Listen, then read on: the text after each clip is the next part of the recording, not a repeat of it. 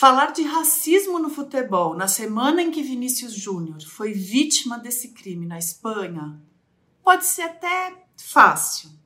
Tá na onda, na boca do povo. Mas o nosso convidado do Conversas com o Meio desta semana vive isso, fala disso há décadas. Paulo César Vasconcelos é jornalista e comentarista esportivo dos canais Sport TV e Globo. E é negro. Num papo muito franco, PC escancara como o futebol é excludente. Os jogadores nunca entram de mãos dadas com crianças negras em campo. Não há dirigentes negros, médicos negros. O povo preto, como ele diz, está restrito aos papéis de massagista, de copeira. PC ensina como a postura antirracista vai muito além do tweet de apoio ao Vini Júnior. Passa por uma mudança profunda de como nós, brancos, enxergamos os negros. Quando um deles sai daquela caixinha pré-determinada, de submissão, incomoda, desafina o coro dos contentes, ele diz. Foi o que Vini Júnior fez. Infelizmente, PC constata que o Brasil caminha, mas não evolui. Acha que o futebol, com essa mentalidade de mundinho à parte que tem, não entendeu ainda seu papel na sociedade. Foi um papo muito importante, com lições desconfortáveis, mas fundamentais. Então, vem com a gente.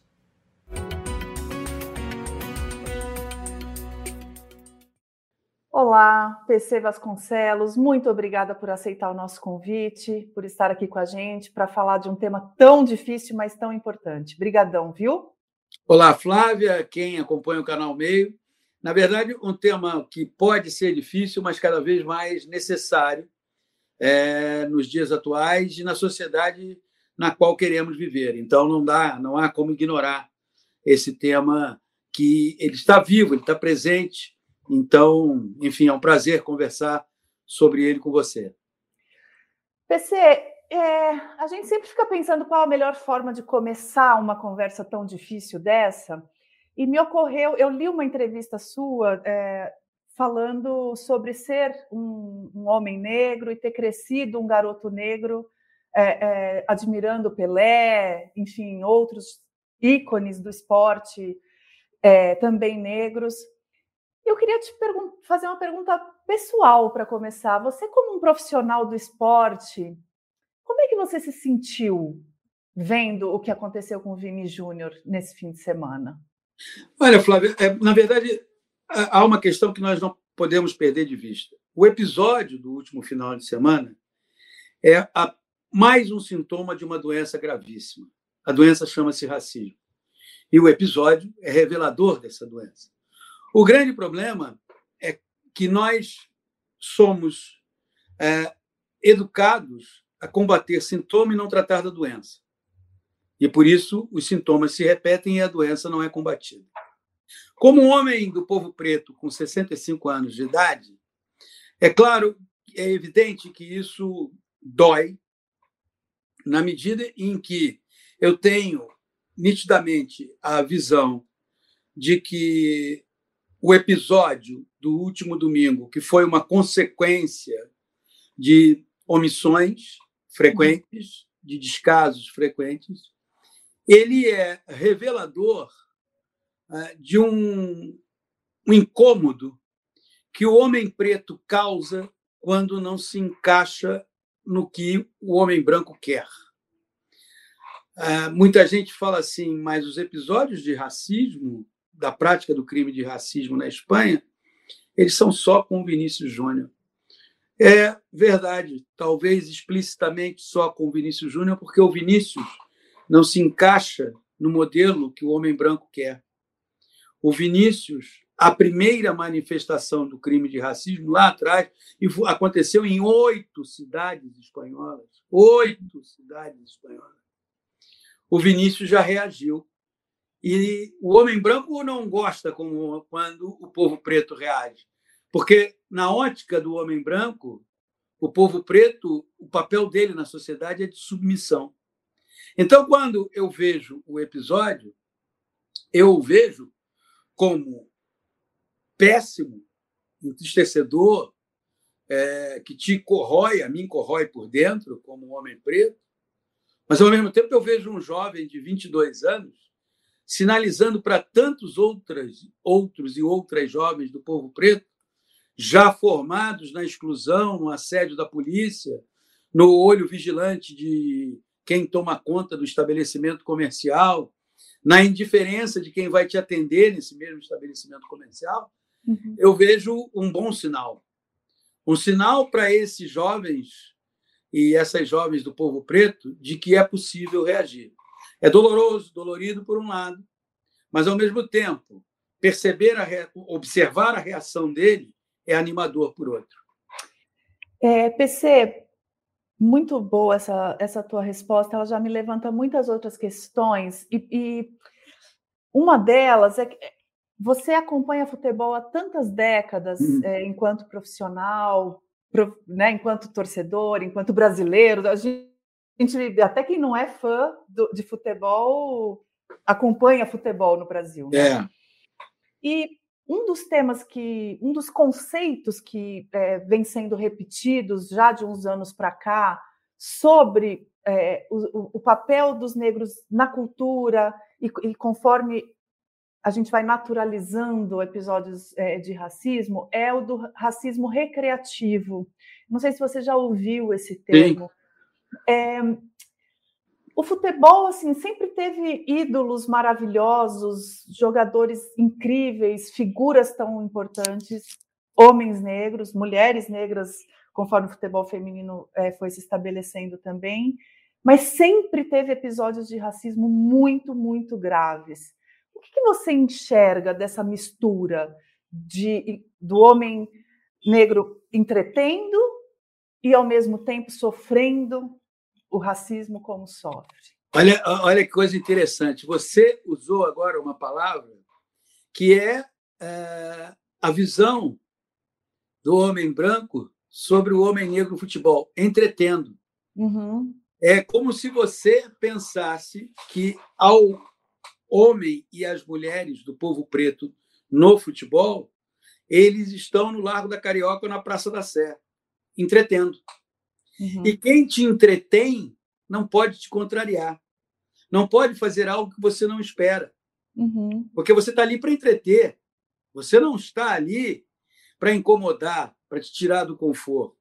Junte-se a isso o fato de que é, olha-se para um estádio de futebol e se vê o estádio de futebol como um território livre para o exercício da falta de educação, da uhum. prática de crimes. É, semana passada, no jogo Corinthians e São Paulo, a torcida do Corinthians entoou cantos homofóbicos, porque ali pode. Eu não posso, é, quando alguém está passando na rua, gritar bicha, sapatão, mas no estádio eu posso. O estádio de futebol, o comportamento ali é revelador de quem a pessoa é. Uhum, perfeito. As pessoas se reprimem. Nós vivemos isso nos últimos quatro anos no Brasil. É, de repente, fomos apresentados a pessoas com ideias que a gente fala, mas como? Que isso? Essas pessoas não formaram as ideias de ontem para hoje. Elas já tinham essas ideias. Elas só precisavam de um estímulo para se libertar, para poder mostrarem quem são. Uhum. E o estádio dá essa Exato. Essa, é esse quarto à parte do mundo, né? E isso, eu tenho um atestado para eu ser quem sou, mas eu me defendo dizendo que foi só ali. Uhum. Então, Agora, desculpe. Diga. Não, não, por favor, prossiga. Então, as manifestações, elas são reveladoras do que pensam e do caráter das pessoas. Uhum. Agora, PC, você viu, né? É, eu que sou uma pessoa que estou tentando, né, ter uma conversa enfim, o mais franca e iluminada possível, ainda caio, cometo os erros, não só de linguagem, de pensamento mesmo. É uma coisa muito arraigada, né? é uma coisa muito profunda esse tipo de. Uma coisa é o grito racista, outra coisa é, é essa, essa cultura que permeia a nossa cabeça. É, quer dizer, é tudo parte da mesma, é, do mesmo racismo, né? Mas O que, que você enxerga como uma possibilidade é, do que, dos que se dizem aliados, né? Então, por exemplo, o Carlo Ancelotti, no fim da, da, do jogo, se recusou a falar de futebol. Foi um dos gestos possíveis ali que ele falou: olha, não, nós não vamos falar de futebol depois do que acabou de acontecer. Então, um treinador branco buscando ali um papel é, de aliado. Não só institucionalmente, mas é, individualmente também. Como é que você enxerga as possibilidades, os caminhos dos aliados antirracistas? Então, Flávia, eu, é, você cita o Carlo Ancelotti, eu, eu vejo como um bem acabado exemplo da educação antirracista. Porque ele foi se manifestar agora, em outras ocasiões, quando o mesmo crime aconteceu, ele minimizou. Uhum. O que, que deve ter contribuído para a mudança de discurso e de postura? essa educação antirracial. Ele convive com o Vinícius todos os dias. Ele é um homem com mais de 60 anos que acompanha o que está acontecendo. É, eu entendo que é necessário uma educação antirracial. É, todo mundo, quando você fala, se diz: eu não sou racista. Angela Davis, lá nos anos 60, já dizia: é, não basta dizer eu não sou racista. Você tem que praticar o antirracismo. Uhum. Sabe como é que você pratica o antirracismo? É entrar no pacto pelo antirracismo. É, eu vou te contar uma história. Em 2009, uma, teve a Copa das Confederações na África do Sul. Eu era o único homem preto da cobertura. Chegamos a uma pequena cidade chamada Bluefontaine. Fomos ao hotel e, como acontece nessas coberturas, nos instalamos e vamos ao supermercado para comprar uma água, trabalha até tarde, às vezes os restaurantes estão fechados, enfim. Saímos, eram mais ou menos 7h15, 7h30 da noite. Eu, um homem preto, e mais quatro homens brancos. E caminhamos em direção ao supermercado, fomos informados onde era, sai, vira à direita, um pouco mais à frente à esquerda. Pois bem, caminhamos. Estava frio. Daqui a pouco vem quatro homens negros de capuz, e os quatro homens brancos que estavam comigo contraíram o corpo. E você sabe muito bem que o corpo fala. Opa, Aí depois passamos, vem mais dois homens negros e eles novamente contraíram o corpo. Aí vieram duas mulheres negras e eles contraíram o corpo. Eu virei, falei, vamos parar um pouquinho. Olha só, vocês estão num país predominantemente preto. Preto aqui anda na rua, preto aqui povo preto aqui vai estar presente em todos os lugares. Se toda vez que vocês forem cruzar com pretos vindo na direção de vocês, vocês contraírem, vocês não, em uma hora eles vão perceber. E aí vocês não vão saber o que dizer. Os quatro, como se tivessem ensaiado, disseram: Mas nós não somos racistas. E eu falei assim: Mas não é de racismo que a gente está falando, a gente está falando aqui é de como vocês se comportam quando veem pretos e pretas. Então, aí é que vem a prática do antirracismo. Eu tenho que ter naturalidade quando eu cruzo com pretos e pretas. Se eu não tenho essa naturalidade, não adianta você dizer para mim que você não é racista. Eu moro num bairro considerado por muitas pessoas chique, que é no Leblon, no Rio de Janeiro. No sábado, eu saí para comprar pão na Rua Dias Ferreira, que é também muito conhecida. Há um supermercado na Rua Dias Ferreira. Eram oito horas da manhã, pouco movimento na rua. Eu estou andando em direção ao supermercado, tem uma mulher com um cachorro caminhando um pouco mais à minha frente. Quando eu emparelhei com ela, a primeira providência dela foi se abraçar a bolsa. Você olha para mim e não vê aqui uma figura intimidadora do ponto de vista físico. É, se você me vê ao vivo, eu sou um homem de 1,65m. Eu não intimido fisicamente. Mas o que, que a levou a abraçar a bolsa? Eu sou um homem preto. E naquele instante, sem se dar conta de que o homem preto que emparelhou com ela tem 1,65m, e sem saber que esse homem tem 65 anos de idade, pesa 62 quilos, qual foi a reação dela? Se abraçar a bolsa. É essa questão, é sobre essa questão que estamos falando. Muito possivelmente, se essa mulher fosse perguntada, assim como aqueles companheiros de trabalho lá, Não, não sou racista. Mas o que é essa atitude? Essa atitude é que tem que mudar. Porque aí é que você mostra o que que na sua cabeça o povo preto representa. Na cabeça dos que estavam comigo em 2009, representou susto, temor, ombro contraído, ai. Na cabeça dessa senhora, dessa mulher, não era nem uma senhora, dessa mulher branca, quando eu emparelhei com ela, veio a ideia do temor. Ela viu um homem preto do lado dela esse homem preto não vai fazer uma coisa boa comigo. Mas ela não deve se perguntar de dizer que é racista. Essa, esse é o grande desafio. Quer participar do pacto? Pacto esse que a Sueli Carneiro, filósofa, brilhante intelectual, tão bem fala, porque o pacto é de todos, não é apenas exclusividade do povo preto, ele é de brancos e brancas. Mas antes de querer participar do pacto, antes de reiteradamente dizer não sou racista, para um pouco e pensa como você se relaciona com o povo preto. Quando inesperadamente ele vem na sua direção.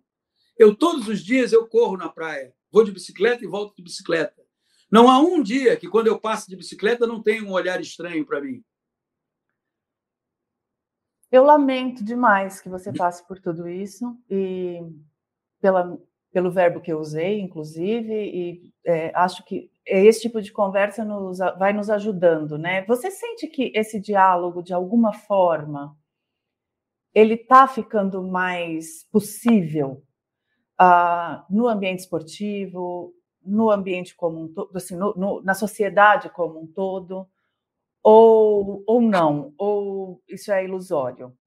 Ele está ficando mais visível e está trazendo para o futebol uma questão que eu considero muito interessante, Flávio. O futebol se considera uma bolha, uhum. um mundo à parte. Se você for olhar, os clubes de futebol não dialogam com a sociedade. O único momento que o clube de futebol dialoga com a sociedade é se o time dele, se o time está para cair. Torcedor, compareça, venha ao estádio, precisamos de vocês. É o único momento. É, o seu olhar talvez não permita, e aqui não é uma crítica, é porque o meu olhar é diferente. Toda quarta, toda quinta, todo sábado, todo domingo, 22 jogadores entram em campo, ouve o hino, se cumprimentam e inicia-se um jogo de futebol no Brasil. Perfeito? Perfeito. Você já parou para pensar quantos mascotes, quantas crianças pretas tem como mascote? Quer que eu te responda? São 22 jogadores se tem uma criança preta, é muito. Porque o futebol não atenta para isso. Olha que sentimento de exclusão você passa para essa criança preta. A única maneira dela pisar no campo de futebol é se ela virar jogadora ou jogadora. Como mascote, ela não tem esse direito. É um processo de exclusão. O que nós estamos vivendo agora, protagonizado pelo Vinícius, e isso é algo muito interessante, porque com 22 anos ele entra para a história. O que nós estamos vendo agora é uma discussão com visibilidade. Uhum. Mas tratar a doença é ter mascotes pretos e pretas. É dizer para a criança preta que ela tem o direito de segurar na mão do Cássio, do Gabigol, do Cano, do Tiquinho Soares, do Hulk, do Marcelo, a criança preta não tem esse direito. E ninguém se dá conta, sabe por quê? A gente nem percebe. Quer dizer, eu percebo. Uhum. Mas a maioria das pessoas, ah, é, isso, você sabe que eu nunca prestei atenção nisso? Olha a frase, você sabe que nunca prestei atenção nisso? Vamos inverter? E se entrarem 22 crianças pretas? Aí você vai prestar atenção. Aí vai chamar a atenção. Então, o futebol, por se considerar uma bolha, por ser a única atividade profissional, olha que coisa curiosa. Você já viu que o futebol é a única atividade profissional em que as pessoas falam com a mão na boca? Não, porque não sei o quê. Você conhece alguma outra atividade profissional que se fala assim? Infelizmente, a polícia, de vez em quando, procura fazer coisas assim, né? Sim, mas... mas... não vamos. Mas o jogo de futebol. Não.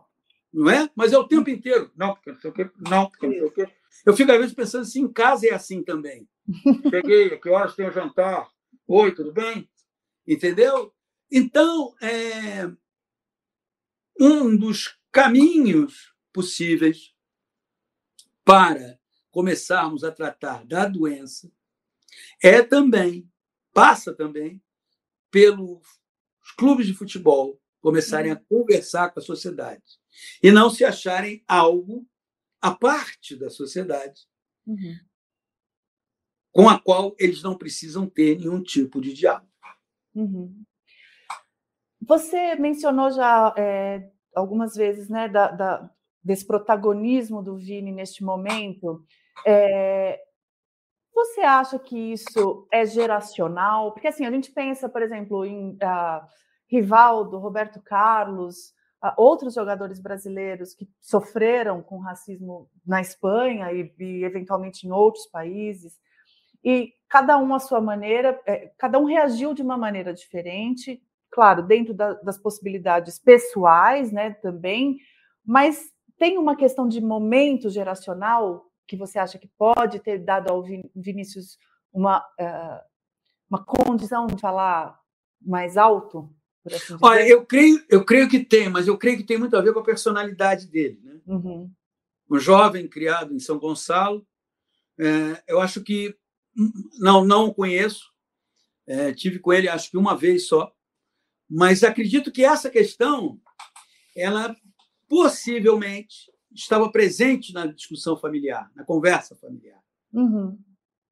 E talvez acrescido a presença dessa conversa no âmbito familiar, a própria personalidade. Uhum. Porque muitas vezes eu vejo as pessoas é, criticarem jogadores de futebol pela ausência de posição, né? de posicionamento, perdão. Uhum. Mas vamos lá. Ele cresce em que estrutura dentro de um clube de futebol? O dirigente é branco, o médico é branco, o treinador é branco. Quem são os integrantes do povo preto na estrutura do futebol? A cozinheira, o roupeiro, quando muito o massagista e o motorista do ônibus. Uhum. Isso não te dá segurança para você falar sobre determinados temas. Isso não te estimula a se posicionar. Vou me posicionar com quem? Com aquele uhum. presidente que, pô, já vi ele falando outro dia, se referiu ao fulano como aquele neguinho. Pô, como é que eu vou falar, cara? Pô, e o jogador de futebol, Flávio, ele é uma árvore com vários galhos. Tem o pai, a mãe, irmão, irmã, tio, tia, avô, avó, primo, melhor amigo, que quando criança, o melhor amigo jogava mais do que ele. Só que um dia o melhor amigo rompeu o joelho e aí não deu para seguir. Mas, pô, tá sempre comigo. Então, é, o Vinícius, penso eu, tem muito do temperamento, tem muito da formação familiar e vejo também muito de quem o cerca, uhum. muito de quem é, é, está ali com ele. Se você é, é observar, é, sugiro até que releia é, os posts que ele, que ele divulga no Instagram, no, no Twitter. Uhum. São posts muito, posts muito bem articulados, quer dizer, aquilo que ele passa é bem articulado. A resposta que ele deu a Javier Tebas, que é o presidente da La Liga, integrante de um partido de extrema direita na Espanha, e que duas semanas atrás esteve no Brasil para falar com executivos brancos brasileiros como temos que organizar uma liga. Esse episódio está meio que esquecido por aí, mas ele esteve em São Paulo duas semanas atrás para ensinar como se faz uma liga. E o Vinícius disse: Eu não tenho nada para falar com você porque eu não sou seu amigo. E é verdade. Então, a maneira como o Vinícius se expressa é uma maneira reveladora de alguém cujo tema sobre a discussão sobre o racismo não entrou na vida dele agora. Ela faz parte, muito provavelmente, da família do Vinícius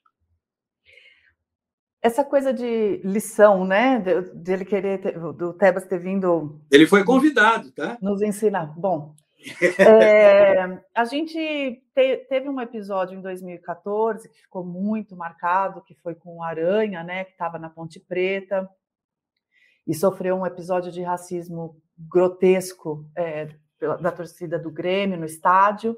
Permita uma observação? Pois não. É, vamos trocar sofreu um episódio por foi vítima do crime de racismo. Quanto mais nós falarmos e usarmos para a prática do racismo a palavra crime, ou seja, crime de racismo, mais a gente está mostrando a, o, a, a, o terror que isso é. Perfeitamente. Não é? Porque é, é, algo que fere na alma. Então, não é um episódio, não é uma situação, é um crime. E Perfeito. quanto mais, você me desculpe. É, por favor, você está aqui para mim. Eu estou aqui para aprender. Não, não, não é isso. Longe de mim querer ensinar alguma coisa.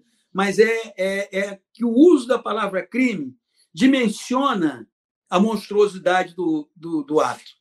É, e, e, também tira relativismos, né, PC? Porque é, não é uma coisa, ah, é que eu senti que foi racismo. Não, não, é crime, né? É crime. Pronto, é crime. Né? Você tem toda a razão. O Aranha foi vítima do crime de racismo no estádio do Grêmio, em 2014. E o clube, o Grêmio, sofreu uma punição, Sim. perdeu ali três pontos e, por, por consequência, foi eliminado daquela Copa do Brasil. É, e depois daquilo, embora crimes, episódios com, envolvendo crimes de racismo, né, é, se tenham se repetido ah, muitas vezes, eu não me lembro, pelo menos não tenho registro é, de memória de um, de um, de um, de um coletivo é, cometendo o crime do racismo tão sonoramente depois daquele episódio, depois desse episódio de 2014. Eu estou falando episódio só para não repetir crime três vezes a mesma frase. Mas, enfim, é, depois do que aconteceu em 2014, essa punição, ela, ela, é, ela foi exemplar em alguma medida? Ela é o caminho? Ou ela, ela é pouco ainda, é insuficiente? Como é que você enxerga uma, para além da punição criminal dos racistas, é, a, a, institucional, qual que é o caminho? Ô, Flávio, o Brasil é um país com muitas peculiaridades. Né? O Brasil é um país que ele caminha, mas não evolui. Eu não sei se você consegue entender essa. Se eu estou sendo claro nessa. Pode soar meio paradoxal o que eu digo, né? porque o Brasil caminha, mas não evolui. Então, é, em 2014, quando aconteceu essa punição ao Grêmio pela prática do crime de racismo, era para evoluir, mas só caminhou. Porque nunca uhum. mais, em jogos do Grêmio, você teve manifestações racistas. Porque o Grêmio foi eliminado. Estamos falando de nove anos atrás. A partir, de, se a partir daquele episódio, você me perguntou exemplar, exemplar ele seria se tivesse se repetido. E aí você teria um ponto de corte no ano de 2014 na prática do crime de racismo contra o Aranha. Mas você tem isso aí sim, como um episódio isolado. Ah, em 2014 aconteceu isso. Nove anos depois, por vivermos num país que caminha, mas não evolui, aquilo não se repetiu, a punição não se repetiu. Uhum. A gente sinalizou o que deveria ser feito, ali fez o correto. Mas como temos enorme dificuldade com a manutenção de punições, como olhamos para a nossa história, olha o nosso comportamento em relação à nossa história recente, a gente quis punir? Não, a gente prefere acordar. Calma, peraí, não é assim. É um, um, um, um perfil nosso. Né? Eu sempre brinco dizendo que aqui é muito difícil fazer o segredo dos seus olhos ou 1985. Isso não quer dizer que o cinema brasileiro seja ruim, não é isso que eu estou falando. Eu estou falando de duas histórias que eu acho que nós não conseguimos contar. Uhum. E nós não conseguimos contar porque nós não temos com dados com fatos concretos para contar. Uhum. Então, é, puniu-se o Grêmio. Oh, puniu-se o Grêmio. Há quem tenha pensado até, e é, equivocadamente, que a partir da punição contra o Grêmio você estava acabando com o racismo no Brasil. E há um outro ponto que me parece, Flávia, que não podemos perder de vista. Não vamos no atual momento, por causa do que aconteceu, é colocar a Espanha como um país racista e não tratar do nosso. Sim. Do nosso. Porque o nosso é perverso, cruel, sádico, criou o mito da democracia racial, ao mesmo tempo que brincava com branco correndo na rua é atleta, preto correndo é ladrão. Então, a gente tem falado muito da Espanha, porque os espanhóis, porque os espanhóis. Vamos olhar para nós. Vamos aproveitar esse momento e olhar para nós também. Porque nós somos PHDs na prática do crime de racismo. Em que medida você acha, PC, que essa reação do Vini é, e a forma como o assunto está sendo discutido na Espanha e no mundo, né? Você, a gente vê veículos uh, do mundo inteiro uh, repercutindo e se mostrando é, enfim, em defesa do Vinícius, muitas vezes. Claro que também tem os que não, né? É, mas muitos importantes em defesa dele. Em que medida você acha que isso uh, cascateia, por assim dizer, e chega nas pontas? Uh, como você falou, no jogador jovem que está ali numa peneira e, e, e é vítima de um, de um, crime de racismo uh, ali num momento em que ele não tem uma câmera de TV, não tem ninguém, né?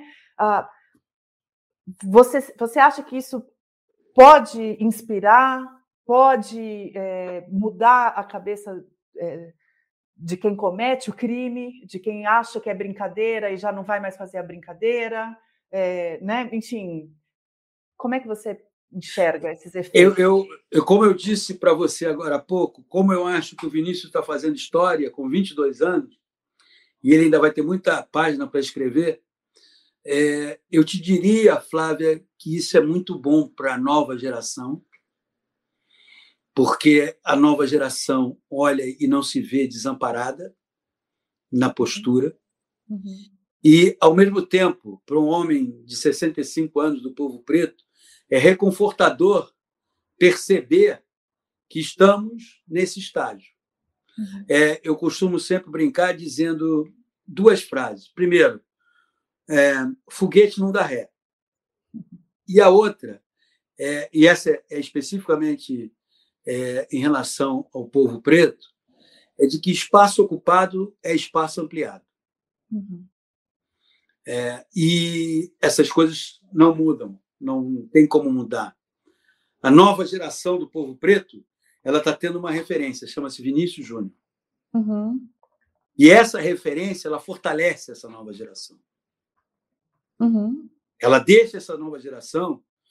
A polícia não vai parar é, de pedir documento, de parar na blitz. É, o olhar no supermercado, na loja, não vai deixar de ser desconfiado. Vai continuar, vai continuar. Não vamos ter essa ilusão de que racismo vai acabar. A questão não é se o racismo vai acabar, a questão é como combatemos. Uhum. Não é? Então, agora, para essa nova geração, especialmente, há um, uma referência. Há alguém em quem olhar, que poderia muito bem chegar, é, pô, pois é, eu ouvi, mas enfim. Não, que encarou. Assim como encara com a bola quem o marca, fora de campo também encarou. E com isso, revelou é, todas as é, sutilezas, podemos dizer assim, da prática do crime de racismo. Porque o, o, racismo ele não é só uma coisa eu não gosto de preto. Não é isso. Esse é o mais clássico deles. O racismo mais é, maquiavélico ele é aquele que, eu, que diz eu não sou racista e a prática é completamente diferente. Então, o Vinícius está tendo um papel muito importante para essas novas gerações e para gerações minhas ou mais próximas às minhas, também tem um, uma influência. E, e, por falar em influência, né? O próprio jornalismo esportivo, como você mesmo estava falando, você foi cobrir uma Copa em que você era o único jornalista esportivo nele. Sim. Aliás, eu não vou, eu vou até refrasear, o jornalismo como um todo, não é só o esportivo. É, né? é verdade. é, ele tem uma ausência né, de, de, de jornalistas negros é, é, em, em, todas as, as a, camadas, né, do, do, do redator júnior aos, chefes, to, aos em, chefes de redação. Né? E em todas as áreas, não apenas no, no futebol é, é, na política, na economia, na cultura, é um processo de exclusão é, que lentamente começa a ser modificado, é, eu trabalho num grupo, é, os canais do Grupo de Esporte, do Grupo Globo, hoje são os canais que têm o maior número de jornalistas do povo preto, falando, dando opinião, comentando, reportando, é, mas ainda é uma, uma exceção. É... Você, você, como uma dessas referências, é, você foi procurado por jovens jornalistas negros pedindo algum tipo de, de, de orientação, de dica, de como. Que, o que, que você falou? Que, que tipo de dúvida que chegou a você? A, a, a principal dúvida, constantemente há esse tipo de, de conversa, né?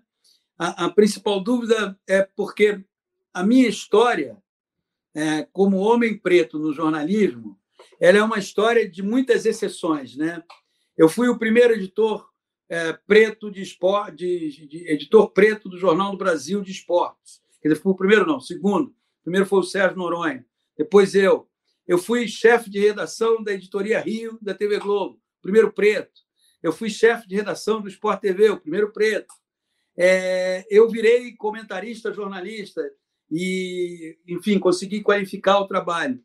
Evidentemente, sempre há uma curiosidade, é uma curiosidade, talvez a pergunta não seria feita a homem branco, mas é feita a homem preto. Como é que eu consegui? Né? Não deveria haver esse espanto, mas ele há. É, e eu sempre digo que eu, eu sou filho de uma mulher preta, uma costureira, nascida em Campos, casada com um homem branco gaúcho. Eles se conheceram em 1955. Ela trabalhava num ateliê no centro da cidade. Ele morava na Rua Senador Dantes, onde era também o ateliê. Namoraram em 55, casaram em 56. Para mim, eu nunca é, a conversa sobre postura, sobre racismo, sempre esteve presente na minha casa, porque eu não tenho como até hoje imaginar o que o meu pai e minha mãe viveram. Um uhum. homem branco casando com uma mulher preta costureira e ele era contínuo. Hoje em dia não tem mais contínuo. Hoje eu acho que é auxiliar de escritório, mas ele era contínuo. É, e imagina o que, que esse casal não, pelo que esse casal não passou. Uhum. E em casa sempre houve essa conversa de que não podia, não poderia haver uma postura de abaixar a cabeça. Eu só tive essa trajetória é, e eu falo isso porque eu acho que ninguém tem ter vergonha de ser ambicioso ou vaidoso, a gente só tem que saber regular isso. Uhum. Eu só tive essa, essa trajetória porque eu sou muito bom profissional. Mesmo com todas as resistências, é, entenderam que eu era um bom profissional capaz de exercer o que eu exerci, de ocupar os lugares que eu ocupei. E a maneira como eu fiz isso foi jamais abaixando a cabeça. Ouvindo, levei bronca, mas jamais abaixando a cabeça. Levar bronca, está tudo certo. Mas abaixar a cabeça é que não está certo. Então, nas minhas conversas com esses jornalistas da nova geração, eu sempre falo isso. É... E a maioria é de família muito humilde, é de extrato mais baixo, como eu também fui, uhum. como de onde eu também venho. É tudo muito mais difícil. Porque o universo é branco. Você olha para um lado, você não tem. Com quem você vai desabafar? Se só tem branco. Então você tem uma hora que você se sente meio isolado. E aí você trabalha, você entrega, você produz, você cria, você mostra que você é melhor que os outros. E foi assim que eu. E é isso que eu falo com eles, respondendo a tua pergunta. Dei uma fugidinha. Não, desculpa, não. Mas, é... Imagina, não, não fugiu em nada, não. Você sabe que o Antero Greco, nosso colega da ESPN. É, trabalhamos juntos na ESPN. É, eu também trabalhei com ele no Estadão, ah. é, querido.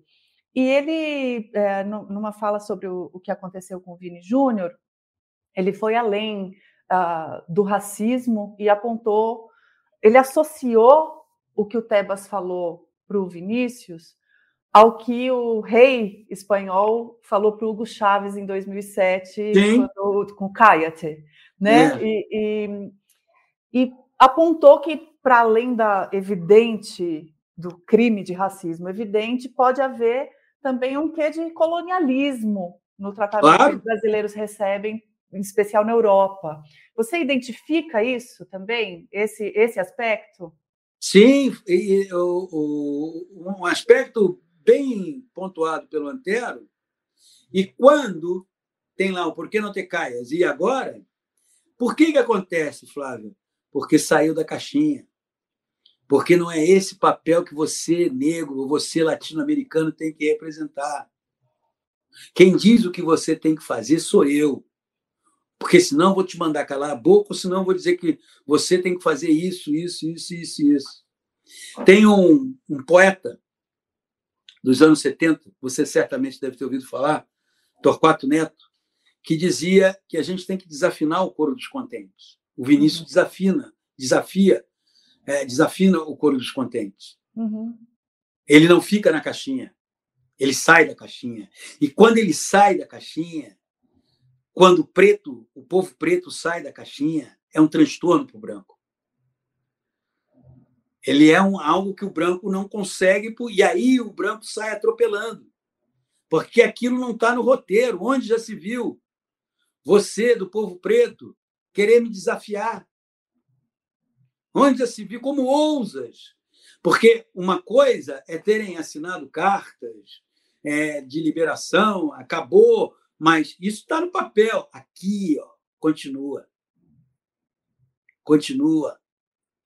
Entende? E quando incomoda aqui, como incomodou o rei, como incomodou o Teba, a reação é sempre essa.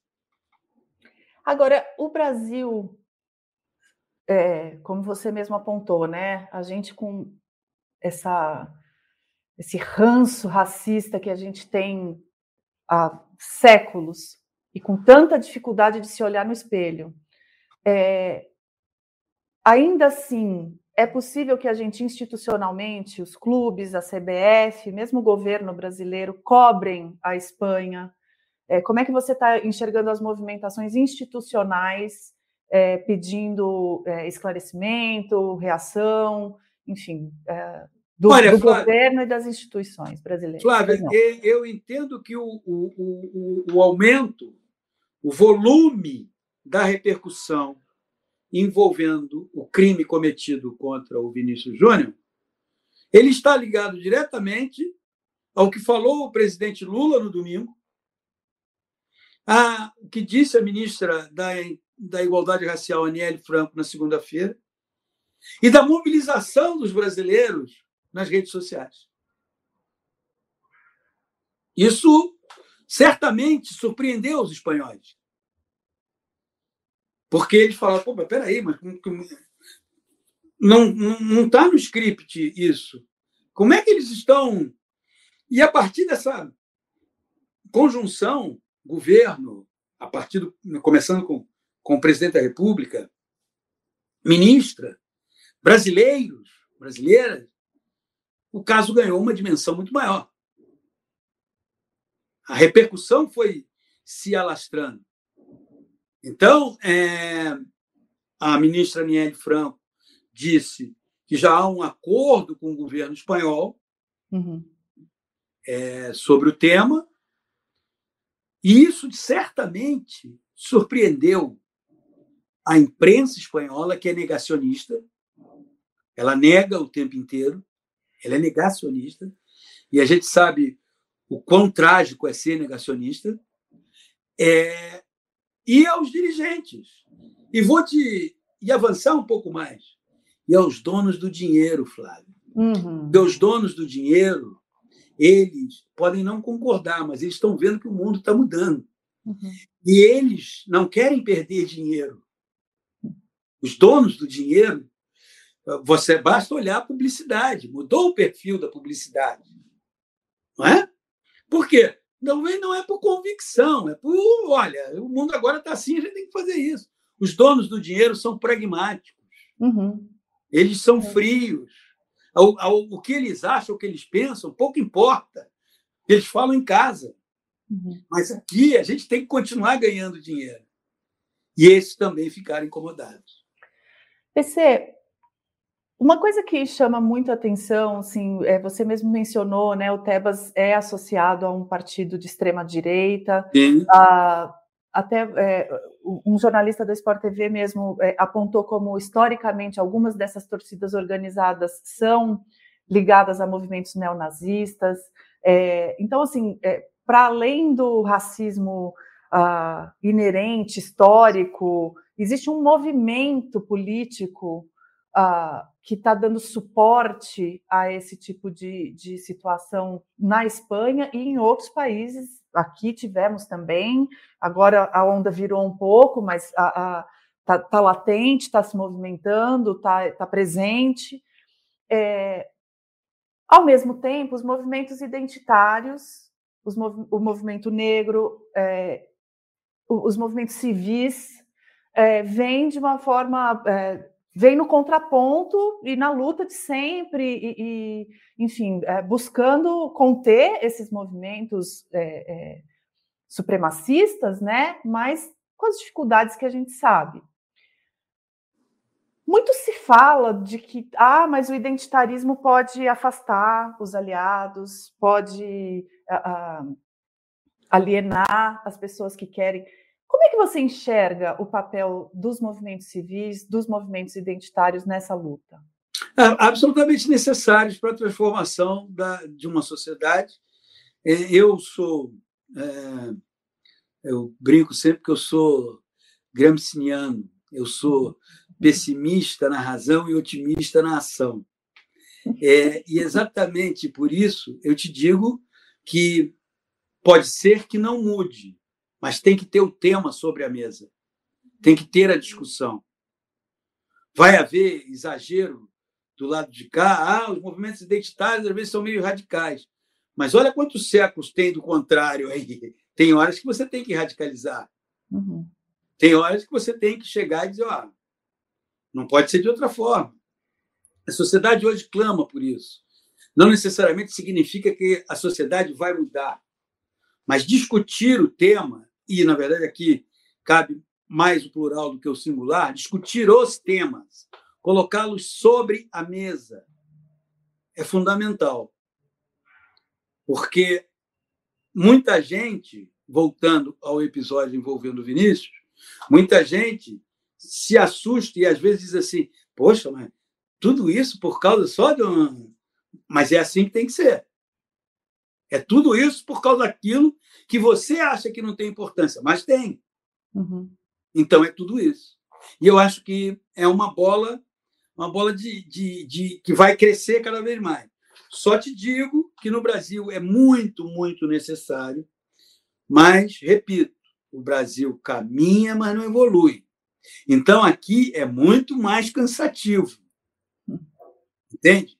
E como passamos um tempo onde determinadas aberrações é, é, disfarçadas de ideias foram estimuladas, o nosso trabalho é muito mais pesado nesse enfrentamento. Isso inclui para você a questão, por exemplo, que esteve muito na pauta da semana passada sobre piada racista em show de humor? Como é que você Olha, enxerga eu... essa polêmica, se é, assim, se é esse o nome que a gente pode dar?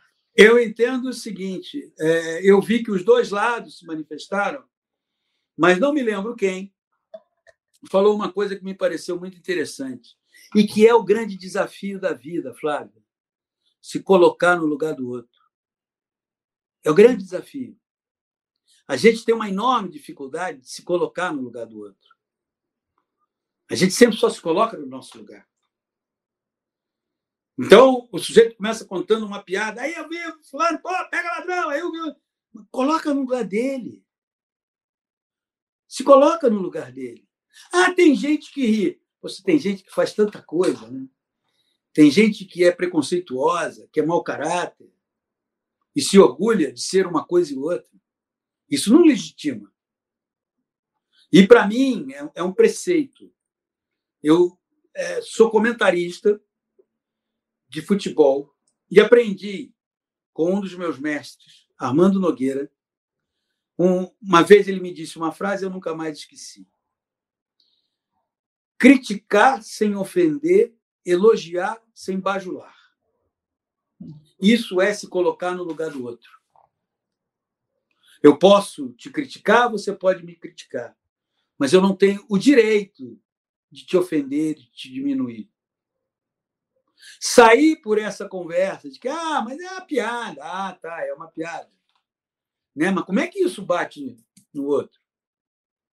Como é que isso é recebido? Ah, não gostou, não vai mais ver o show. É simplismo. Né? São nesses momentos, são os momentos do teste antirracista. Esses são os momentos dos testes antirracistas. A maioria que defende diz assim, mas eu não sou racista. Você foi testado, hein? No teste do antirracismo você não passou. Porque uma das coisas da prática do antirracismo é se colocar no lugar do outro.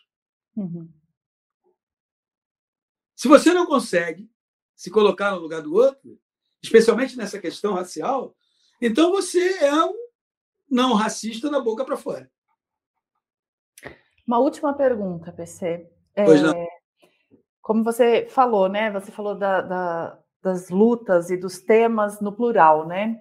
A gente está passando também, passou bem recentemente, fizemos até uma edição de sábado aqui no meio em que você foi uma das fontes ouvidas a respeito do caso do é, Cuca, a, da, da, da, violência contra a mulher no ambiente do futebol, a, e passa muito por aquilo que a gente falou lá no começo, que você mencionou lá no começo, de como existe essa ideia equivocada de que no estádio ou no ambiente futebol tudo é. pode é, e que as leis estão suspensas e é, é, o ambiente de extravasar todo tipo de agressividade, de, de violência, etc. É, mas agora, no, na questão das mulheres, igualmente, rolou um basta muito importante que pode ser que não faça o Brasil evoluir, mas que, é, mas que entra nessa cronologia Sim. como um marco de, olha, aqui foi posto um limite, vamos ver o quanto que ele vai se segurar né, em pé. De uma maneira geral, ao mesmo tempo, eu sei que minha, minha pergunta ficou longa, desculpe, mas eu Não, que isso. Estou tentando elaborar aqui um, um, uma ideia sobre o, o, estado de coisas do futebol, assim. É, então, ao mesmo tempo, assim, o futebol está mais profissionalizado do que nunca, está com casa de aposta, com jogador trocando igual troca de é, acorda e dorme troca de time, enfim, deu uma banalizada em várias outras coisas. É. é o que, qual que é o estado de coisas do futebol atual, na, na tua opinião? Assim, é uma que papel que ele está cumprindo hoje na nossa ele ainda vida não, social? Ele ainda, não, ele ainda não entendeu qual é o papel dele. Ele ainda continua a ser excludente, continua a ser insensível, o episódio envolvendo o Cuca, por exemplo, a contratação dele pelo Corinthians, é de uma insensibilidade para ser elegante, educado. É, por quê? Resolvem contratar é, um profissional que insiste numa tese negacionista, apesar das evidências, apesar dos fatos. Fatos, fatos, tem fato, tem fato. Esse profissional poderia ter escolhido o caminho do não negacionismo, da admissão do que fez e da é, é, aceitação de que agora, para ser uma pessoa diferente, melhor, ele está fazendo parte desse grupo, desse grupo, ajudando aqui, fazendo ali. Não. O futebol continua não tendo técnicos do povo preto, continua não tendo médicos do povo preto, continua não tendo dirigentes do povo preto. Então, o futebol talvez seja um dos mais bem acabados exemplos de que o Brasil caminha, mas não evolui. Os clubes hoje têm orçamentos muito mais, do ponto de vista financeiro, muito maiores, mais robustos, são atraentes para jogadores que atuam fora do país, mas o futebol ainda não é inclusivo. Uhum. O futebol não, não, não fecha, é, é, é, ele, não, ele não se conecta com a sociedade. Quando tem briga de torcida, nós tivemos esse ano um episódio em que só mulheres poderiam ir a um jogo. Não é? Se eu não me engano, foi Atlético Coletivo. Mas por que não essa medida passar a vigorar sempre que houver um, um tumulto no, num estádio? Só mulheres e crianças podem ir ao estádio. O futebol num estádio não se preocupa com banheiro para as mulheres. O futebol no estádio não se preocupa se algum bobalhão, para ser educado, começa a assediar uma mulher que está do lado. Então, o futebol ainda não conseguiu entender que ele é uma ferramenta importantíssima, mas que ele precisa, como ferramenta, mudar o seu olhar, mudar o seu jeito de ser, é colocar no seu cotidiano a palavra inclusão. Ele não é inclusivo. Que garantias tem você, como mulher, se quiser ir a um jogo no Morumbi, quarta-feira à noite sozinha? Que garantias você tem? Nenhuma. Se você chegar e for assediada por algum tarado, safado, criminoso, e for prestar queixa, será que vão te levar a sério? Será que vão te acompanhar para ver quem foi? Ou será que vão dizer, pô, calma, a senhora está nervosa, que isso, espera aí. O futebol não consegue fazer isso. Esse é um desafio para quem está no futebol. Agora, vamos lá. Tem uma presidente mulher, que é a Leila. Quantos uhum. presidentes negros não tem na Série A? Na Série A? Não tem. Quantos médicos negros, dirigentes, técnicos? Não tem. Tem massagista, cozinheira, roupeiro. Aí tem. Não tem mascote. Sabe por que, que não tem mascote é, preto, do povo preto? Porque não tem ninguém na parte diretiva que fala assim: olha, está faltando preto ali. Cadê as crianças pretas? Não tem ninguém, porque é todo mundo branco. E o olhar branco não vai perceber isso. Porque o olhar branco só convive com branco.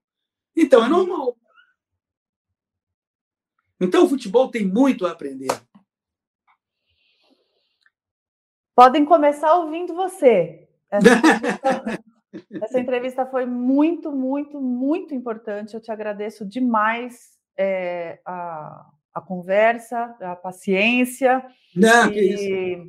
Enfim, e no, nos conduzir aqui é, por essa tarefa tão difícil, tão desafiadora, que é desmontar o preconceito de gerações na nossa cabeça. Muito obrigada, viu? Eu que agradeço. Fiquem bem. Até uma próxima, querido. Tchau. Tchau, tchau.